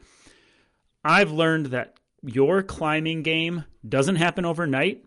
Hell, it doesn't happen in 3 or 6 months. Climbing is one of those things that you need to invest years in to get better. And I'm not trying to scare you away and tell you not to even try. It's worth trying. I'm 5 years removed and the best climber I've ever been. But like, it is not like sprinkling in some 400s and suddenly getting some fast twitch back or doing a few threshold runs and noticing that suddenly I'm just like, my stay power is better. This is a whole nother beast. And you do not learn to climb by a few workouts a week for a couple weeks or months. This is a years and years endeavor, without question. That was my next hard lesson learned. It's brutal, but it's true. Mm-hmm. What's your experience been with that? Uphill translates to down, and to flat. Flat doesn't translate uphill as well. And 100%. There's a grade at which point it doesn't translate, and you have to work that. My version of that was terrain. Sure. Figuring out that I need to stop doing once I get within, I don't know, 4 to 6 weeks minimum of a big race, I can't be on the track or the treadmill. I have to be on race-specific terrain at least 50% of my fitness mover days, because it just, the stride you use there doesn't translate. And the worse the terrain gets, the more it's important to get on it. And the race I realized that was I knew that for a while, but I saw the power of specific terrain blocks at OCR Worlds. And I've talked about this, but it wasn't even my race. It was James Appleton's. James Appleton was always a very good OCR athlete and mountain runner. And he wasn't known as a blazing flat ground guy. He's good in the mountains. He's good at long stuff. But he never scared anyone. He'd be in the top 10 mix at Spartan Worlds and Killington, but... OCR Worlds the first year, he smashed everyone in the team relay on the flat running leg of it. It was a 2-mile run, and he beat everyone, all the fast guys in the sport. He worked them because his riverbed running was better than anyone else's, because he had moved to a section of the UK, I think it was the UK, and joined up with some people, and the trails they ran were all like that and were so gnarly. He said he couldn't even keep up on the easy days week one, but by week 6 he was able to hang with those guys. And then he came over here against guys who are faster than those guys but didn't have the terrain experience and smoked them. If you ran a flat 5k, he would have taken probably 10th, and you ran a flat 2-mile with rocks on it, and he probably put 8 or 10 seconds on the second place. And he was running against Cody Moat, Chad Trammell, Angel Quintero, a bunch of studs who can run fast, and he smoked them. And that's when I realized the power of a specific block of terrain. Like your fitness doesn't translate, but once it does, it all translates. You just have to put enough time in on that, and now you've got it. And it was such an eye-opener for me, talking to him afterwards. I'm like, how did you do that? How'd you get so fast? He's like, I didn't change my speed. I translated my speed to this terrain, and it took him 6 weeks. Did you not experience the same thing with climbing, being a flatlander beforehand? I put in so much climbing before my first mountain race that I was actually prepared. Oh. I was obsessed over the Killington Mountain. I was obsessed over the race videos of it. I mapped everything out. That was that year I did a 26-week build into Killington. I did so many tens of thousands of feet of vert on our local ski hills that I was bulletproof by the time I got there. Okay. My descending wasn't up to par. I didn't realize what true descending was until I got next to descenders. But my climbing had already translated. But I started, 26 weeks. That's 6 months of climbing work.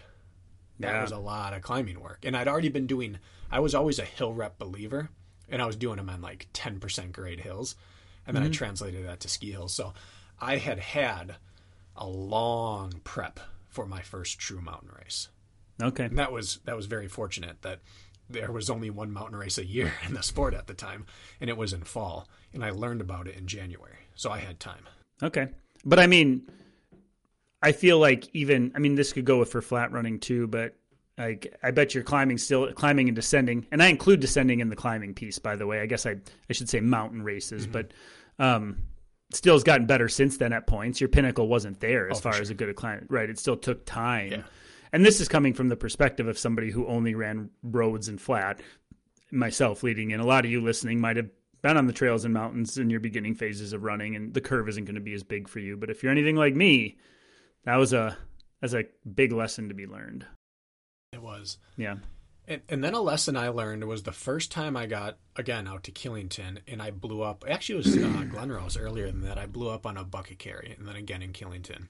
And I just thought, this is the hardest thing. My body's not made for it. My back's so sore. It's so tight. My quads aren't strong enough. And I made it a mission to work on bucket carries, and I got good at them to the point where it was one of my best things in OCR was the bucket carry before, when you had to front carry it. Mm-hmm. And I was so good at it in my mind that it was just my skill now. And then after about a year, suddenly they were really difficult again. And that was my introduction. I got to a race and I did a bucket carry and I was still good at it, but it took so much out of me that my next mile was so bad, and it destroyed me. And that was the seed was planted there for perishable skills. Mm-hmm. That just because I acquired the skill doesn't mean that it's going to stick around. And that was a brutal awakening, but it became almost an obsession with how much do I have to keep doses in to not lose those little pieces. And I think people are figuring that out now, and they're about to, because people overreact to races. Oh, I need so much speed, they're going to forget about their climbing. Or I need so much climbing for Utah and Big Bear, they're going to forget about their speed, or they're going to forget about carries or transitions, whatever it is. You can't let things go. You have to add pieces on. And that's an invaluable piece to learn before it's too late. Well, when you were bulletproof and worked hard to develop that skill, then what does it take to maintain it after it's been developed? What do you think? For a skill like that, I think it has to be involved in an anaerobic capacity once every 2 to 3 weeks. And in a skill-based capacity, whether it's fitness, a weight room, or just a finisher, same amount of time, once every 2 to 3 weeks. If you can hit one each per month, you'll maintain some semblance of it, but you'll still have to brush up before a big race. But if you do it every other week, both of them, I think you'll be fine. Yeah, I agree. I think even 2 weeks, if it's a purposeful effort, plenty. Yeah. After you've established... Yep. But the establishment has to be worked on until it's established. Exactly. You want to jump to another one that comes to mind for you? Because I've only got one left that I want to – it's important for me to wedge in there before I'm happy. I learned this many, many times, and I'm still struggling with it. Because of my track background, I hate anything on me that's not necessary. Socks was a hard thing to race in for a long time. Me too. And then once I could run in socks, it was hard to run in socks that went up over the top of my shoes. And then to bring them up over my ankle bones was hard too. It just felt slow and cumbersome, and they're going to soak up water. And it was difficult for me to shoe up, to add more cushion or stack height and weight to my shoe because it's so hard. so it's more weight to carry. That led to long races, which led to carrying gear. Packs and carrying water is such an issue for me. As people know, I struggle with wearing a pack. I feel so terrible. I feel so slow. And I always err on the side of carrying less. It invariably blows up in my face. Some of my biggest blow-ups ever have come in races that I've rolled the dice and said, I'm not going to carry that much. I'll figure it out. And you feel great and fast early on, but when it goes, you would give any amount of weight in the world to have more fuel and more water. And also, part of feeling great early is that it probably allows you to work too hard. Like, the blow up happens in tandem, not enough fuel and probably overreaching early in the race. If I had a little extra pack on me, I'd probably rein it in a little bit and not blow up. It's one of those things you never regret it when you need it. Mm-hmm. But when you need it and you don't have it, it's just a killer. And so for Ireland, I'm not going to be able to count on aid stations. There's not a ton of information out on it right now. And I finally decided I'm just getting used to packs. So every run I'm doing so far has been in a pack. My recovery runs, my easy runs, my minute hard up that on the hill the other day, I was in a fully laden pack for it. Perfect. Just, I mean, it looks dumb. It probably even sounds dumb to some runners out there, but I just have to get to the point where I don't care what I'm wearing anymore. But erring on the side of less fuel and water has never once helped me. Never. And it's probably happened 12 times. It happened to me against Ryan Atkins down in a battle frog one year in Miami. He started taking gels early in the race and swinging towards the water stations, and I'd started surging when he did that. Mm-hmm. And I started to pull away from him. And then, around an hour, I started to come back to him, and he beat me by like 3 minutes. Like, it never works. That was a flat, fast course that was probably a 80-minute win for him. 83 minutes for me. Mm-hmm. How much would my pace have slowed if I took a little waist pack and had some gels in there and stopped at water stations? Not 3 minutes. 2 seconds per mile for the first hour. And then I would have been a minute faster per mile the last 3 miles. It's just, it never once has worked out for me. Mm-hmm. And if anyone can learn from that. If you think you might need water, take it. If you think you might need an extra gel or two, you will not notice it once the gun goes off. No, you will not. It's very true. Do you have any other examples, like where that bit you? Dubai it bit me. When we went over for the Middle Eastern Championship, it was a beast. It was supposed to be 21K. It turned out to be 31K. They said 19 to 21K. It was a 31K race. We thought it'll be about a 2-hour race. I'm not going to carry anything. I'll bring one gel, and I'll try to hit water stations. That already was a reach. That was already a stretch. Yeah. Add in an extra 7 miles of racing, and it's 93, 95 degrees in the desert. Ugh. And I gave away 27 minutes in the last 10K. I was walking because I was so cramped. Anytime my feet came off the ground or touched water, everything seized. I was battling the open wave females the last 3K. Battling to try to stay with them up the sand. I was just crushed by it. And anyone who brought a little bit of water with them, they didn't even run well. They just didn't die. Right, and it made them run well. So it happened there. It's happened in Killington. It's happened in Tahoe. It's happened, I'm trying to think where else. It cost me in Palmerton one year. I ran 70 minutes of a great 90-minute race. And then I went from second to fourth and missed out on a couple thousand and being on a podium at a national series race. It always gets me, and I never learn. Till now. You have been comfortable in your Salomon hydration pack from the moment I've known you. Was that ever an issue with you putting on a shirt to race or putting on a vest to race or putting on socks, or did it just not matter to you? Oh, I still hate it. You do?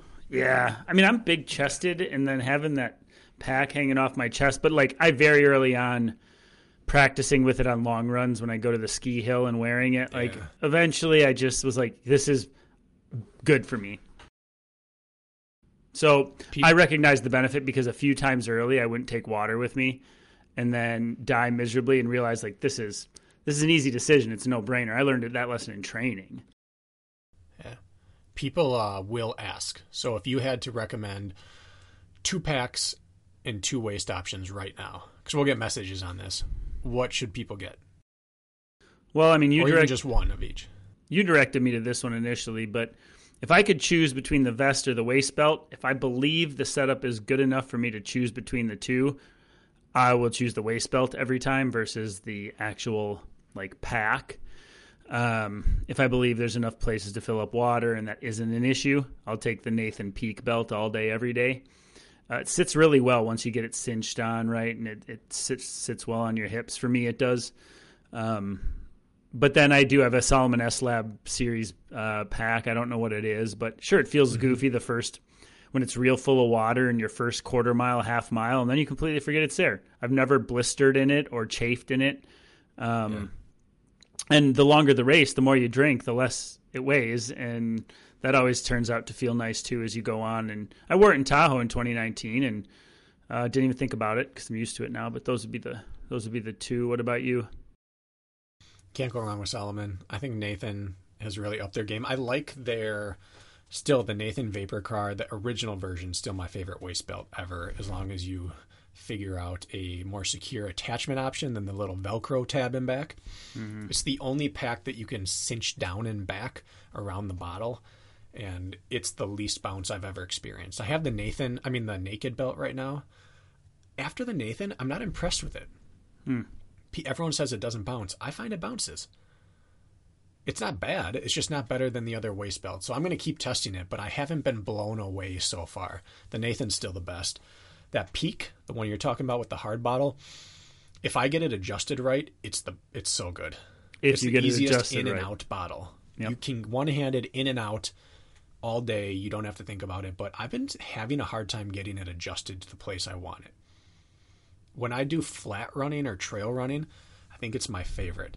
But with OCR or steep mountain work, I find that I want it adjusted differently for different types of running. If I'm power hiking, I want it a little looser. If I'm descending, and I haven't been able to do multiple adjustments. So I would still go for the Nathan Vapor Car, the original, not the two. I don't like the two. I would still go for that one.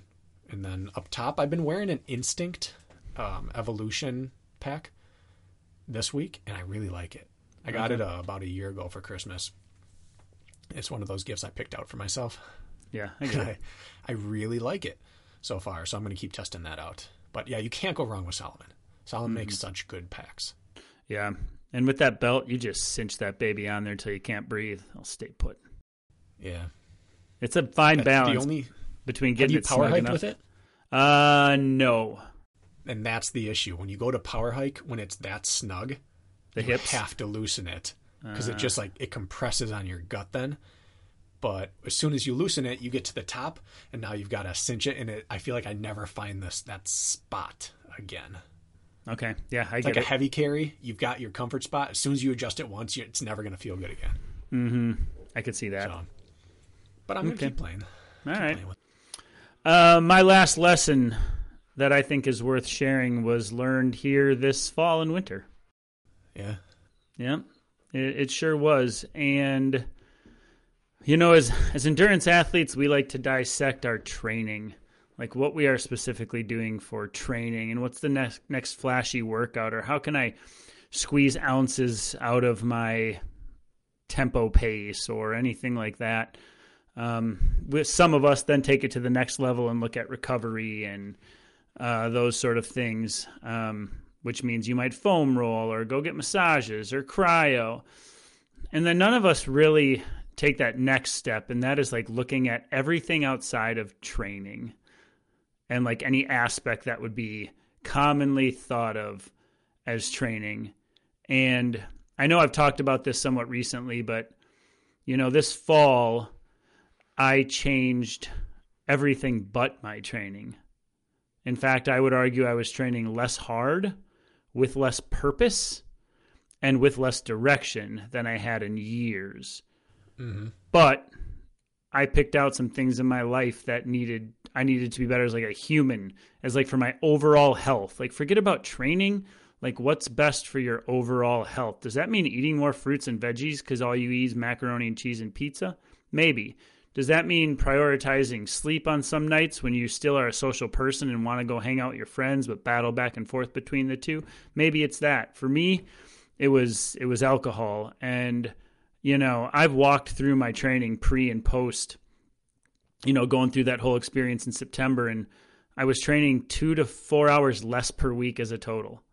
I was walking out the door with no real plan for the day most days and then just intuitively training. And what happened? I got faster. I was running less with less purpose, but I was taking care of my overall health more than anything. And so that made me faster, even though if you just looked at my run log and what I was choosing to do, you'd be like, well, yeah, this guy's like, he's not even taking this seriously right now. But I got better, and it had nothing to do with my running and my training. It had everything to do with doing like, what do I need to do to make myself healthier and like a better human? And I bet you everybody has something that they could think of that would just like make them overall healthier. What is that for you? And you'd be shocked that maybe it's big enough to move the needle with your metrics significantly. So that lesson I did not expect. Like, I got better at running and had nothing to do with my running, which doesn't even make sense, but oh, it does. And so that would be my most recent lesson learned. As you were talking, I was thinking, I don't know if I know a single person who has optimized their life, perfectly optimized it. Even the people who dedicate their life to it are still subject to their own bias. It's really, really difficult, if not impossible, to live the perfect lifestyle. And so because of that, we all have things we can improve. And yeah, a lot of those improvements are going to come from a non-running part of your life. Well, it's like we look at the obvious stuff, which is the running and the training and maybe the recovery. And then you kind of be like, I can eat like junk because I train hard and I'm not going to get fat. Yeah, but just because you're not getting fat doesn't mean like you're optimizing your body's performance, for example, right, which that might be more relatable for some people than alcohol. But I don't know. I just think I'm blown away, if I'm being honest, with the difference it made. So hopefully you can think of a way that there might be just one thing you could work on towards your health that might move the needle for you. Well, I'm going to close with my last thing is learning not to read too much into one race, workout, or block of training. Preach. With myself and with the athletes I coach, I don't give them a new document every new block we start. I string our training out on a Google Sheet at least for a year before switching to the next tab in that document. And sometimes I'll do multiple years in a row. And I know it's a hassle sometimes to scroll down to find it, but the reason I do it is so that we never get in the habit of looking back at what we just did and judging by that alone. It's so that we can look back. If you just had a bad race, I want your eyes to automatically see like 20 weeks in a row. So you realize what I just did may have helped, but I am not the end product of what I just did.